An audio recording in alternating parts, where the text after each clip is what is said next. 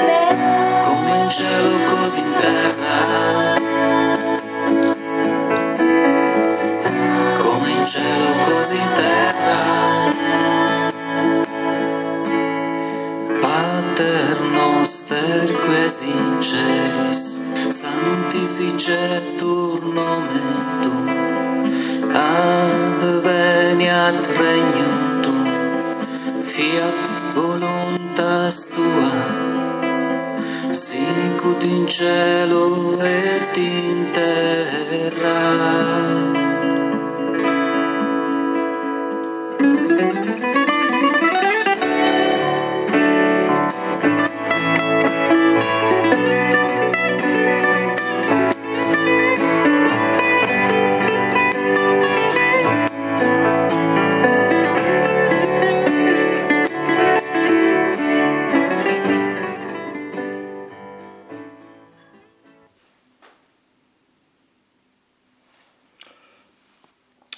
Di Cielo, volume 3, capitoli 18, 19, 21 e 22 dicembre 1899.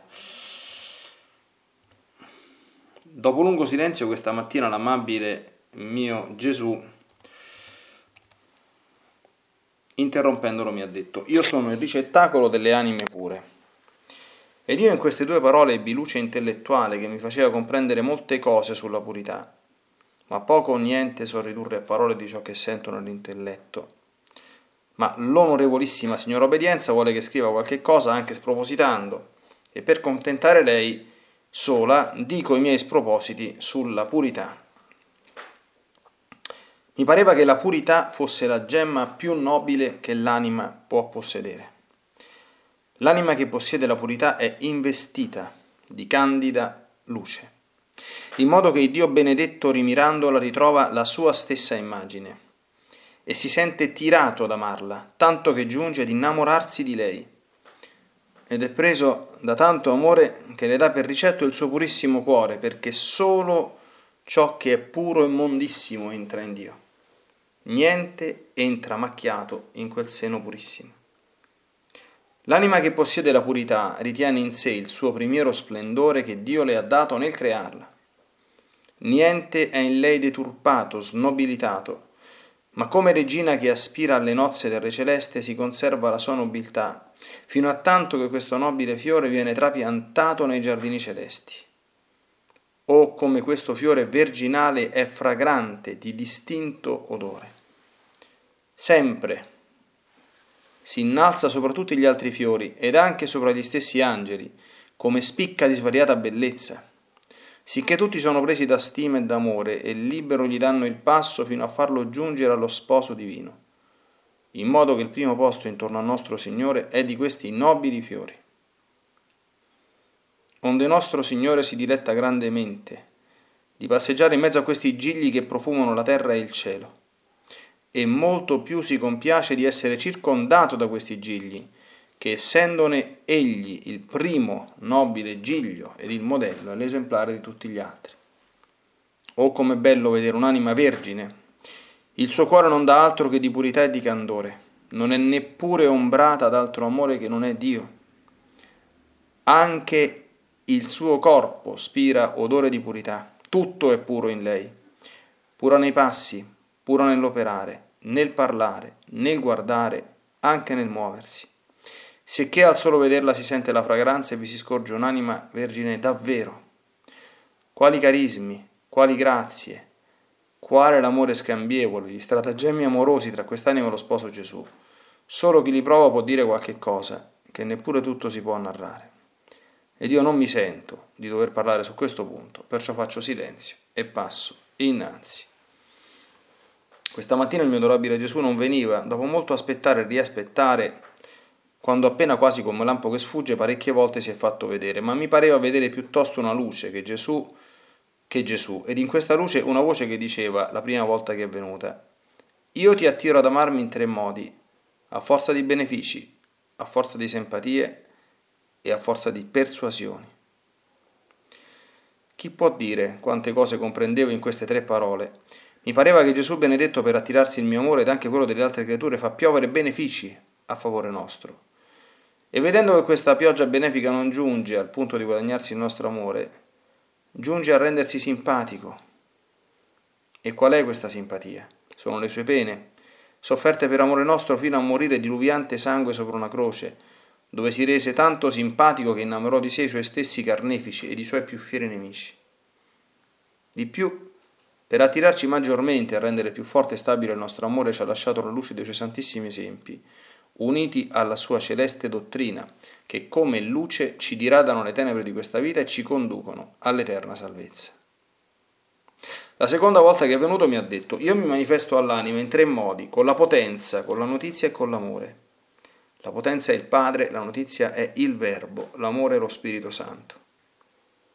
Oh quante altre cose comprendevo, ma troppo scarso è quello che so manifestare. Mi pareva che con la potenza Dio si manifesta all'anima in tutto il creato, dal primo all'ultimo essere viene manifestata l'onnipotenza di Dio. Il cielo, le stelle, tutti gli altri esseri ci parlano, sebbene in muto linguaggio, di un ente supremo, di un essere increato, della sua onnipotenza, perché l'uomo più scienziato, con tutta la sua scienza, non può giungere a creare il più vile moscerino.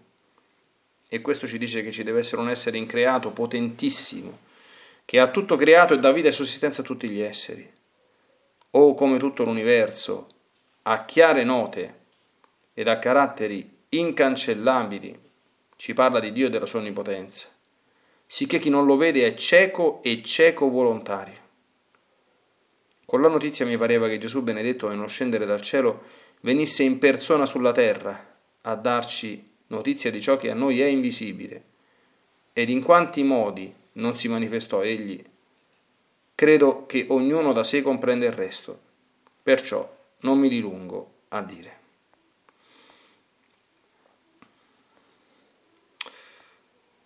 Allora, sono due capitoli distinti, un po' complessi, che speriamo di riuscire a meditare bene entrambi, altrimenti ecco, dovremo, come dice Luisa, mettere punto a un certo punto e poi proseguire in un altro momento. Il primo capitolo parla evidentemente della purezza e, e il secondo, molto bello, dei modi con cui Dio attira a sé l'anima e si manifesta all'anima. La purezza. Allora, qui evidentemente Gesù con questa frase lapidaria, apodittica, io sono il ricettacolo delle anime pure, introduce il tema chiaramente della purezza perfetta. La purezza perfetta, secondo i maestri di spirito, è quella integrale e somma, cioè verginità del corpo, verginità del corpo in senso stretto, cioè un corpo che non abbia conosciuto congiunzione carnale in senso stretto con un altro corpo, la cosiddetta fornicazione, e però c'è la verginità assoluta che comporta il non aver mai peccato mortalmente in, nessun, in nessuna forma contro questa mm, virtù. E al tempo stesso la purezza del pensiero, del, del cuore, dell'anima, lo spiega più avanti, no? pura nel parlare, pura nel guardare, pura nei passi, pura nel muoversi, eccetera. Questo è il grado sommo della purezza. Mm. Presumibilmente, da quello che si capisce qui, Luisa ha avuto la grazia di poter vivere a questo grado sommo, che io conosca con certezza un altro era il Santo Cordo d'Ars, ma ce ne sono tanti di santi che sono stati preservati in via assoluta. Poi c'è il grado secondo, ecco, che è quella dell'anima che conserva la verginità, ma non fa percorso netto al 100% e può ancora sostanzialmente chiamarsi un'anima pura, perché qui, qui dobbiamo fare sempre molta attenzione anche non soltanto alla nostra vita, ecco, ma anche nelle cose che insegniamo ai nostri ragazzi, perché oggi è difficilissimo fare percorsi netti in maniera assoluta, cioè in mezzo a questo mare di fango in cui stiamo, non lo so, cioè veramente se cioè, con tutti quei bombardamenti media, internet, televisioni, io spero che la divina volontà sappia trovare forme e modi per preservare in maniera assoluta qualche anima, però veramente difficile, specialmente dalle nostre parti. Ecco, però bisogna comunque insegnare e, e raccomandare ecco, ai ragazzi che c'è un limite che non va superato, ecco, perché poi quel limite non va superato, ecco, non va superato sempre si innalza sopra tutti eh, perché mh, si perde la fragranza virginale, quindi l'odore di questo distinto fiore. La terza cosa, è... attenzione, la terza cosa è la purezza o ritrovata oppure eh, comunque santamente vissuta, che significa? Significa... Mh, la purezza santamente vissuta è di chi arriva integro al sacramento del matrimonio e poi vive la relazione coniugale come Dio comanda, ecco, quindi in maniera casta anche all'interno del matrimonio, e poi c'è la purezza ritrovata di chi ha perso la purezza del corpo ad uno o a tutti i livelli, come Maria Maddalena, e poi con la conversione, con la penitenza recupera lo splendore il candore dell'anima e la purezza del corpo, eh, rinnegando quello che ha fatto nel passato e mettendo punto definitivo sui peccati impuri. Questo va sempre detto, questo non preclude, mm, l'aver perso la purezza del corpo non preclude a priori assolutamente eh, la possibilità anche di giungere ad alti gradi di unione con Dio, come dimostra l'esempio di Maria Maddalena e come dimostra l'esempio per esempio di una grande beata e mistica italiana che era Beata Angela da, da Foligno. Ecco. Quindi, tuttavia, ecco, mh, mm, quando un'anima ha ancora la purezza, ecco, faccia il possibile, tutto il possibile per mantenerla integra a tutti i livelli. È chiaro che la purezza del corpo mh, mm, che Dio gradisce in maniera sublime non è quella, mi si perdoni il termine, insomma, no, forzata di chi è rimasto puro perché non ha avuto occasioni. Cerchiamo di, di, di capire, no? Quindi chi, eh, questa è una, una, purezza che non fa quasi niente nei confronti di nostro Signore, no? Perché è la purezza forzata di chi se avesse potuto avrebbe peccato, ma non ha peccato perché non ha avuto l'occasione, no? Ci sono delle situazioni eh, non poche anche queste da un punto di vista di esperienza umana. Ecco, la purezza diciamo perfetta è quella donata dal Signore, custodita dall'anima e gelosamente insomma, mantenuta e vissuta come eh, offerta anche fatta al Signore e come imitazione della purezza virginale eh, del Giglio Gesù e, e, del Giglio Maria Santissima. No? Sappiamo che i gigli sono usati per simboleggiare sia la Madonna sia per esempio il suo sposo, San Giuseppe, che sono il fiore che, che indica la purezza. Ecco, certamente non c'è nessun tipo di possibilità di minima relazione, come dire, intima, anche ordinaria, con Dio se con questo peccato non ci si è messo punto e basta. Quindi mm, non c'è niente insomma, che porta tanto lontano da Dio quanto il peccato di, di impurità. Quindi mm, io dico sempre, non esiste neanche cammino di, di santificazione autentica se non si chiude, ma proprio chiude, d'accordo? seppellire ogni cosa che attiene a questa materia. Poi, eh, dove si arriverà ecco, nella purezza ritrovata, lo decide nostro Signore, insomma, no? non dipende da, da noi, ma chi può custodire la perla della verginità, badi bene di farlo e di non cadere nelle varie trappole, insomma, con cui il diavolo cerca di attaccare questa cosa. Ecco, perché l'esperienza, anche la mia esperienza sacerdotale,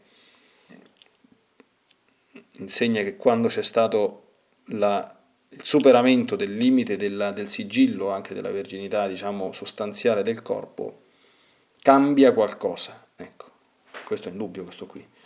Non bisogna disperarsi, ma cambia qualcosa. Ecco. Ed è meglio che questo qualcosa non cambi, se possibile. Ecco. Se è cambiato, niente disperazioni, bisogna lavorare perché sia tutto quanto sepolto e coltivare mm, in maniera esemplare sempre questa aurea virtù. Faccia attenzione perché anche chi è sposato deve essere puro, ecco, questo non bisogna dimenticarselo mai, e, e non macchiare di impurità il talamo nuziale. Questa è una meditazione, quindi non è una catechesi, ecco, però eh, chi vuole approfondire può farlo tranquillamente ed è bene che lo faccia. Ecco, perché anche chi vive la relazione sponsale può e deve cercare una grande unione con Dio, a condizione che dentro il suo matrimonio, pur avendo l'esercizio lecito della sessualità, non violi le norme della castità coniugale e della purezza anche coniugale. Andiamo al secondo capitolo,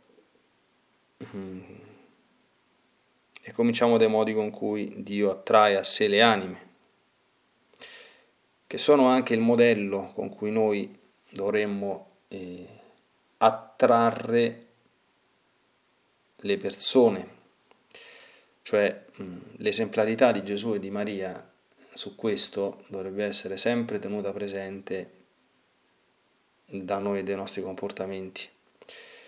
E perché certamente il Vangelo per certi aspetti è la verità, si difende da sola, quindi non ha bisogno di qualcuno per splendere in tutta la sua chiarezza. Certamente però se è portato, rappresentato e presentato ecco, da vasi degni e credibili è un'altra cosa.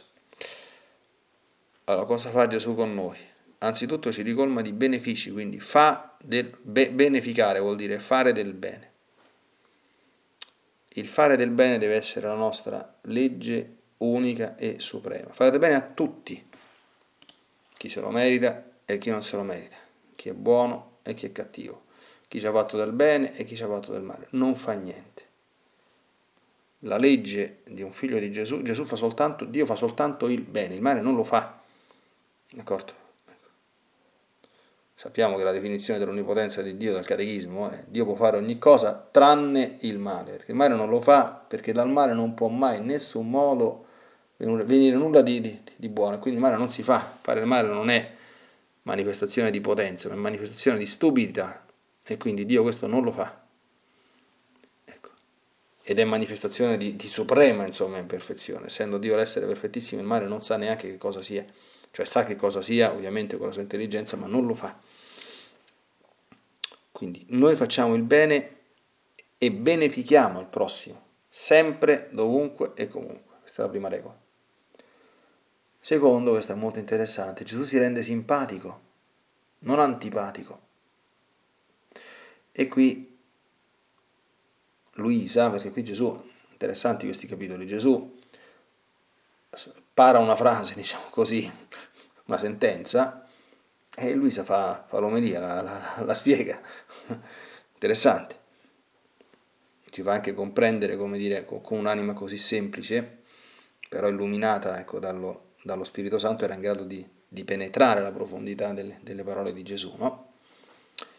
Si è reso simpatico in che senso? Ecco, non, rendersi simpatici non vuol dire fare quelli che si chiamano i piacioni, ecco, quindi eh, lo splendido, il disinvolto, insomma, quello che fa contenti tutti e che piace per forza a tutti. No, ecco, ma della simpatia santa, cioè sim, sympathos in, in greco significa soffro insieme. Quindi il fatto che sia reso simpatico è molto giusto proprio etimologicamente dire guarda che ha sofferto in croce fino a versare fino all'ultima goccia di sangue per te, semplicemente offrendotelo, d'accordo? Offrendotelo e neanche obbligandoti a ricevere, a, a, ad accoglierlo, senza che tu glielo avessi chiesto e quindi sobbarcandosi caricandosi di pene non sue ma tue, senza che tu glielo chiedessi, senza che tu fossi obbligato ad accogliere, senza pretendere nemmeno che tu gli dica grazie. Semplicemente c'è questa cosa.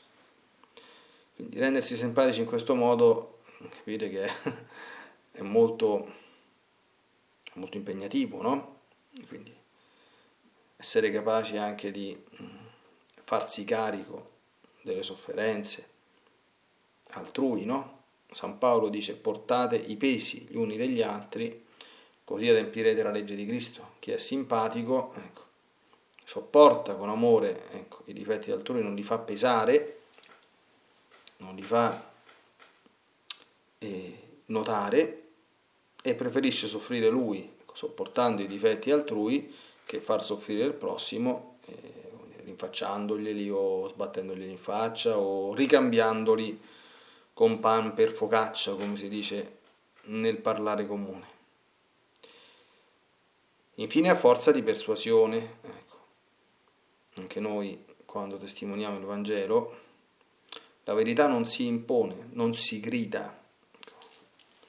Ricordiamo il profeta Isaia, non griderà né alzerà il tono, capitolo 11, quando parla della profezia del germoglio che spunta dal tronco di Jesse. Non farà udire in piazza la sua voce. Non spezzerà la canna inclinata, non smorzerà lo stoppino della fiamma smorta. Questo era lo stile di Gesù, questo deve essere il nostro stile, no? Quindi la verità non si impone, la verità si propone perché possa persuadere le persone. Anche San Paolo quando esorta ad evangelizzare dice tutto questo sia fatto con dolcezza e con rispetto. E perché la persona deve aderire alla verità, eh? Essendo convinta che quella è la verità. E siccome la verità ha una forza intrinseca di persuasione perché si fonda sul vero, se la persona è aperta ad accoglierla, quella verità presto o tardi penetrerà in lei. Noi dobbiamo soltanto presentarla in modo garbato, dolce, mm, discreto, rispettoso e persuasivo, sapendo chiaramente per quanto possibile spiegarla. San Pietro a sua volta scrive siate sempre pronti a rendere ragione a chiunque della speranza che è in voi quindi che noi coltiviamo la nostra fede, approfondiamo la nostra fede e siamo in grado un minimo di spiegare a chi è ignorante, proprio in senso etimologico, la nostra fede è grandissima, cosa da farsi molto gradita al Signore e molto utile al bene del prossimo. Ecco, questo è quello che Gesù, quindi Gesù non farà mai nessun male a noi, quindi non ci prenderà sganassoni, non si renderà mai antipatico, ecco, quindi non rifiuterà mai di soffrire con noi e per noi, e non ci imporrà mai assolutamente niente, ecco, perché eh, è proprio della dignità dei figli di Dio, ma anche dell'essere umano in quanto tale, creato immagine e somiglianza di Dio come creatura libera, di cercare la verità, conoscere la verità e una volta conosciuta aderirvi liberamente e gioiosamente, come atto veramente pienamente umano, no? Io sto imparando da, da sacerdote più che questo aspetto è assolutamente fondamentale, cioè le anime vanno responsabilizzate a fare le proprie scelte davanti a Gesù, non davanti agli uomini. E se non le fanno davanti a Gesù, non c'è che da pregare e lungi da noi andare a fare ecco, battaglie, imposizioni o cose di questo genere, che non solo non servono a niente, ma non sono stili benedetti dal cielo. Poi abbiamo la manifestazione, quindi Gesù anzitutto attira, è molto importante per noi che sappiamo essere santamente attraenti. Su questo molte volte purtroppo i figli della Chiesa hanno qualcosa da rimproverarsi ed è molto importante attirare con uno stile che assomiglia a quello di Gesù di Maria le persone, non allontanarle, d'accordo? O distoglierle. Poi mi manifesta l'anima in tre modi, con la potenza, con la notizia e con l'amore. Ecco, allora, Dio anzitutto ci sorprende, e, come dire, ci incute un certo santo timore riverenziale, e, come dire, sottoponendoci la grandezza e l'immensità delle sue opere che soltanto chi rifiuta ecco, di avere un minimo di buonsenso può misconoscere. Nella Sacra Scrittura c'è scritto nei Salmi che lo stupido dice che Dio non esiste, non l'ateo. Perché se uno guarda in giro, la cosa che dice Luisa è verissima, perché tuttora oggi i superscienziati non sono in grado di creare un moscerino, non sono in grado di farlo. E anche se vaneggiano eh, attraverso i loro miti prometeici delle varie clonazioni o robe del genere o macchine bioniche, sono sempre goffe operazioni eh, che presuppongono sempre una materia organica o non creata. Questo, quindi sono sempre rielaborazioni di qualcosa che c'è, non creazione ex nihilo di qualcosa. Chiunque guardi lo spettacolo del creato, la vita nella divina volontà, su questo è molto istruttiva. Chiunque guardi eh, la bellezza del corpo umano, cioè, la quantità insomma enorme dello scibile umano, non può ecco, non rimanere sbigottito dinanzi a tanta roba e dire c'è qualcuno che è veramente grande dietro tutto questo. E questa è la manifestazione secondo la, la potenza, questo anche i filosofi nel corso della storia della filosofia, quando ancora l'uomo, ecco, insomma studiato un po' di, di filosofia, eh? cioè, filosofia ordinariamente dovrebbe essere il retto funzionamento del cervello, insomma, non il vaneggiamento del cervello. I filosofi classici, insomma, questo dono che Dio gli ha dato cercavano di farlo funzionare, insomma, eh? quindi arrivavano anche a delle cose molto profonde pur senza avere nessuna rivelazione, come, come nessun magistero della Chiesa, nessun esempio dei santi, e, e, eccetera. E, e ci fanno vergognare perché la scuola che ci fanno loro di come funziona il cervello è notevole, insomma, rispetto allo sbandamento eh, a cui stiamo assistendo, insomma. La seconda cosa, ecco, che, che in parte simile a quanto abbiamo già visto, è la notizia, il verbo, quindi la notizia vuol dire il comunicarti qualcosa, queste sono manifestazioni dell'anima, no? Quindi alla potenza segue la notizia, la notizia è un apprendimento intellettuale, no? come dice San Paolo, la fede viene dalla predicazione, tu ascoltando, avendo il cuore aperto, vieni a conoscenza di alcune cose che prima ignoravi, che evidentemente ti provocano e ti chiedono di prendere una posizione, vero o falso. E da qui nasce la fede, no? Interessante che Luisa lascia, dice, ognuno da sé comprende tutto il resto, perciò non mi dilungo a dire, ha lasciato da parte eh, l'amore che si appropria, secondo questa immagine, la potenza del Padre, la notizia del Verbo, l'amore allo Spirito Santo, si appropria e si attribuisce allo Spirito Santo che nella vita intratrinitaria, dire, rappresenta proprio ecco, l'amore essenziale di Dio. Ecco, mm, il modo migliore ecco, che Dio mm, ha per manifestarsi alle anime è fargli in qualche modo percepire il suo amore. Per questo che è importantissimo mm, chiedere al Signore che se, se ancora non, non ci, ci, ci, sentiamo un pochino mm, non messi bene su, sotto questo punto di vista, che ci conceda la grazia di poter conoscere almeno un barlume del suo amore. E... Ecco, è molto importante proprio chiederglielo a Gesù, perché tutta la vita mm, di Dio, e lo sappiamo anche la vita nella divina volontà, è essenzialmente amore, però non solito amore con cui ci sciacquiamo la bocca, quindi è qualcosa di grande, qualcosa di profondo, qualcosa di, di, di, immenso, di travolgente, insomma, di stupendo. Ecco. E se conosciamo o non conosciamo l'amore di Dio, si fa, si fa subito. Eh. Io mi sento amato da Dio, sì o no?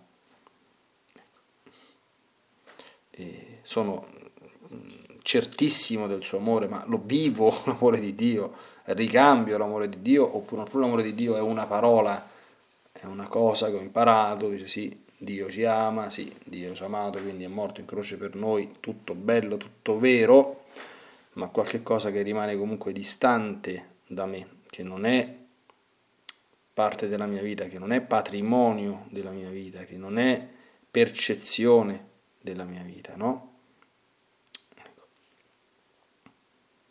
Diciamo che la manifestazione di Dio come notizia e come amore ecco, ha nella Santa Messa, come dire, il top, perché la Santa Messa con le sue due parti, che sono la liturgia della parola, con l'omelia, e la liturgia eucaristica, con la rinnovazione del sacrificio della croce e l'unione con Gesù nella Santa Comunione, sono ecco, come dire, i luoghi della, della rivelazione dell'amore per antonomasia, sacramentale, no? Ecco perché è così importante. Mm, vivere bene la Santa Messa, conoscerne la grandezza e accogliere ecco, la, la portata massima di santificazione che Gesù ha lasciato in questo dono inestimabile.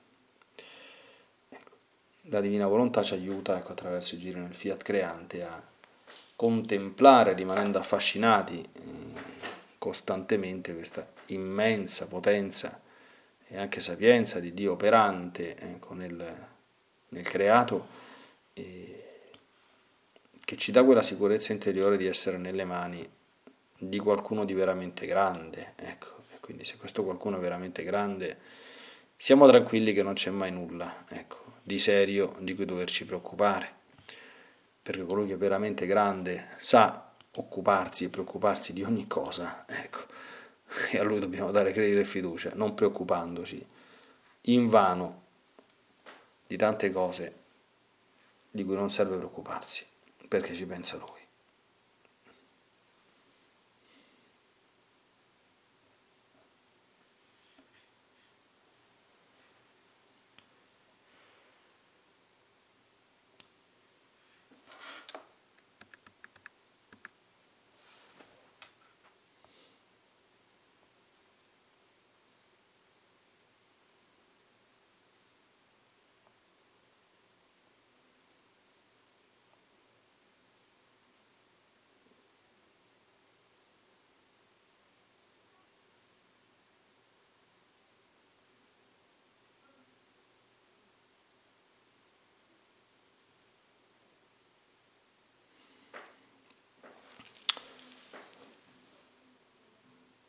Divina Maria, tu sei la Vergine delle Vergini,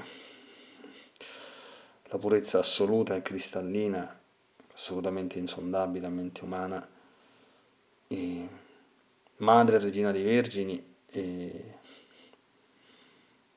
verginizzante oltre che vergine, quindi capace di ottenere anche istantaneamente a chiunque ricorra a te il dono della purezza perduta. Aiuta tutti noi a comprendere il valore inestimabile di questa gemma, di questa virtù, a custodirla in maniera cristallina, ad avere non soltanto la forza e il coraggio, ma la fierezza ecco, di manifestarla senza nessuna vergogna, che deve vergognarsi chi non la vive questa virtù, non certamente chi la vive, e di insegnarla ecco, nello stile che abbiamo visto, quindi stile attraente, stile simpatico, stile beneficante e stile persuasivo, ma senza nessun timore, senza nessuna vergogna, senza nessun rispetto umano. E aiutaci ad imitare lo stile di Gesù che era il tuo stile. Ecco. A chiederci sempre se quello che facciamo non soltanto tu lo faresti, ma se lo facciamo come tu lo faresti. E ricalcando il tuo stile divino, che era lo stile di, di Gesù, che è il modo con cui Dio tratta, no? questi modi ecco, soprannaturali che dobbiamo tutti imparare.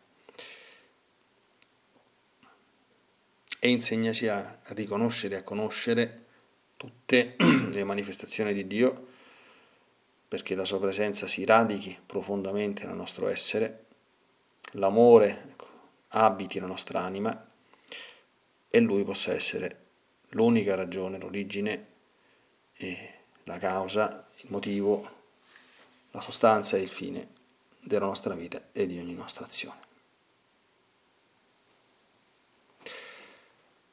Nella divina volontà, nel nome del Padre, del Figlio e dello Spirito Santo. Amen.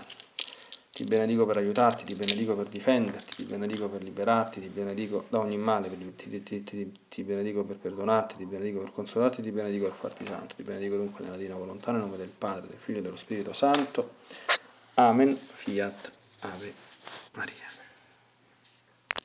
As humans, we're naturally driven by the search for better. But when it comes to hiring, the best way to search for a candidate isn't to search at all. Don't search, match with Indeed. When I was looking to hire someone, it was so slow and overwhelming.